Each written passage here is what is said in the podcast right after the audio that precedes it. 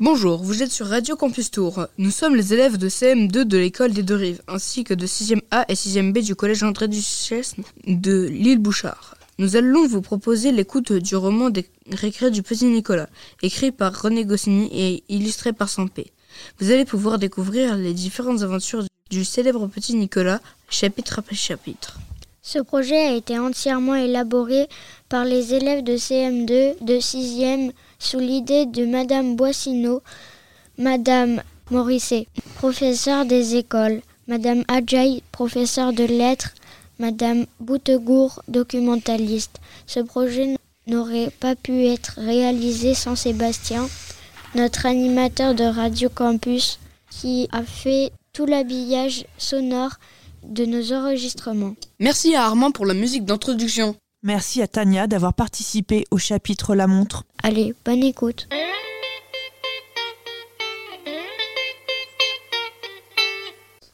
La montre.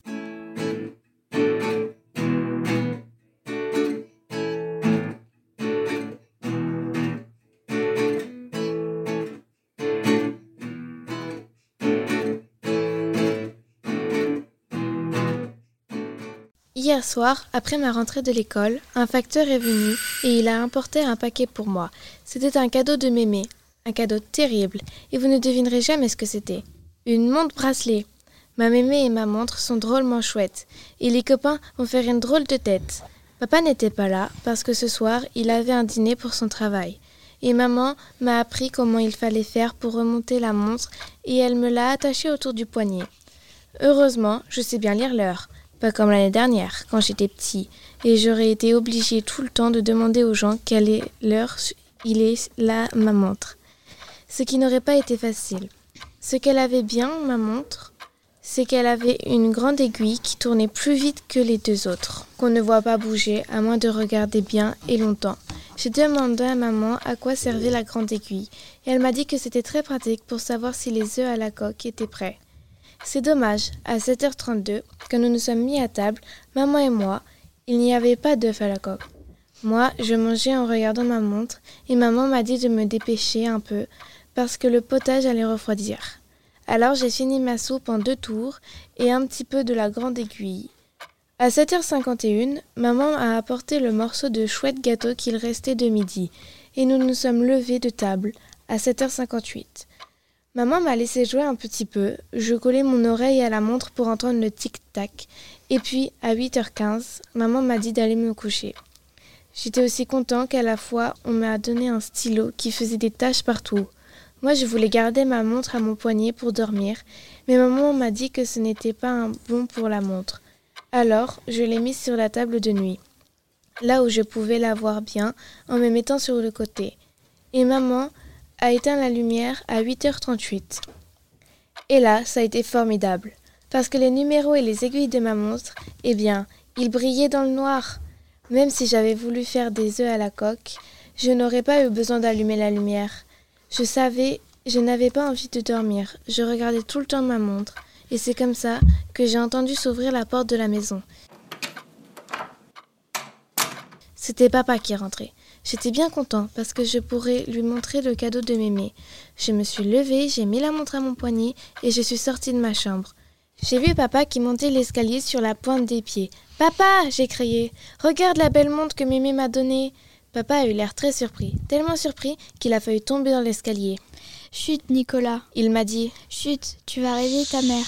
La lumière s'est allumée et on a vu sortir maman de sa chambre. Sa mère s'est réveillée, a dit maman à papa à l'air pas content. Et puis elle a demandé si c'était une heure pour revenir d'un dîner d'affaires. Ben quoi? A dit papa. Il n'est pas si tard. Il est 11h58, j'ai dit drôlement fière, parce que moi, j'aime bien aider mon papa et ma maman. Ta mère a toujours de bonnes idées pour les cadeaux, a dit papa à maman. c'est bien le moment de parler de ma mère, surtout devant le petit. A répondu maman qui n'avait pas l'air de rigoler, et puis elle m'a dit que j'aille me coucher mon chéri et que je fasse un gros dodo. Je suis revenue dans ma chambre, j'ai entendu papa et maman parler un peu et j'ai commencé mon dodo à minuit 14. Je me suis réveillée à 5h07. Il commençait à faire jour et c'était dommage parce que les numéros de ma montre brillaient moins. Moi, je n'étais pas pressée de me lever parce qu'il n'y avait pas classe. Mais je me suis dit que je pourrais aider mon papa qui se plaint que son patron se plaint toujours qu'il arrive en retard au bureau. J'ai attendu un peu et il y a 5h12, je suis allée dans, dans la chambre de papa et maman et j'ai crié Papa, il fait jour, tu vas être en retard au bureau. Papa a eu l'air très surpris, mais c'était moins dangereux que dans l'escalier, parce que dans son lit, il ne pouvait pas tomber. Mais il a fait une drôle de tête, papa, comme s'il était tombé. Maman s'est réveillée aussi d'un coup. Qu'est-ce qu'il y a Qu'est-ce qu'il y a? Elle a demandé. C'est la montre. A dit papa. Il paraît qu'il fait jour. Oui, j'ai dit. Il est 5h15 et ça marche vers le 16. Bravo, va-t'en recoucher. Maintenant, nous sommes réveillés.